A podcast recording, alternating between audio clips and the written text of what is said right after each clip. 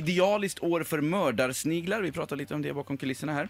Eh, regnet i maj gynnar nämligen de här mördarsniglarna och vi har då fått ett riktigt snigelår. Och eh, det kan bli väldigt, väldigt mycket sniglar på somliga ställen, säger biologen och snigelexperten. Han har det coolaste namnet i tidningen idag. Ted von Proschwitz.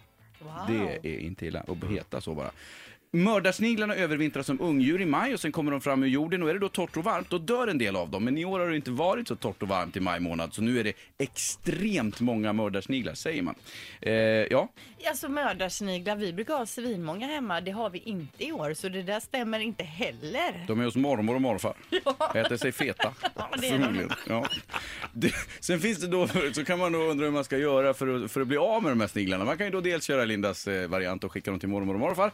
Eller så kan man då eh, ta livet av dem. När man, när man, och nu pratar vi om sniglarna och ingenting annat.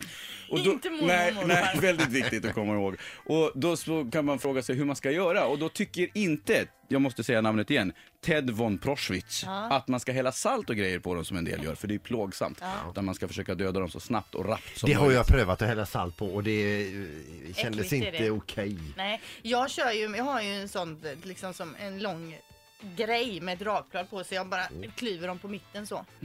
Säger hon och så tindrar ögonen Så kastar samtidigt. jag över dem på allmänningen bredvid.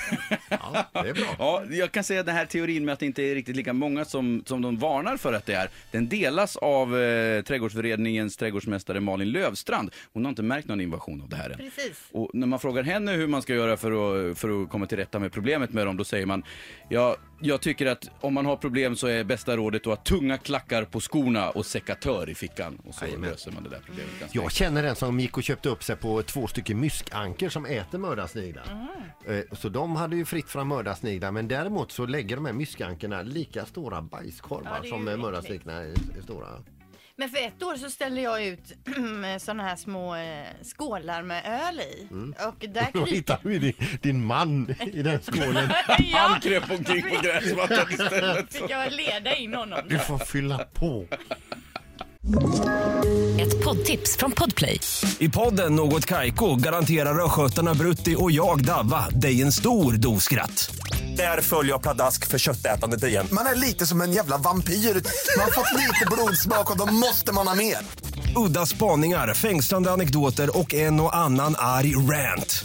Jag måste ha mitt kaffe på morgonen för annars är jag ingen trevlig människa. Då är du ingen trevlig människa, punkt. Något Kaiko, hör du på Podplay. Därför arkadeinerna.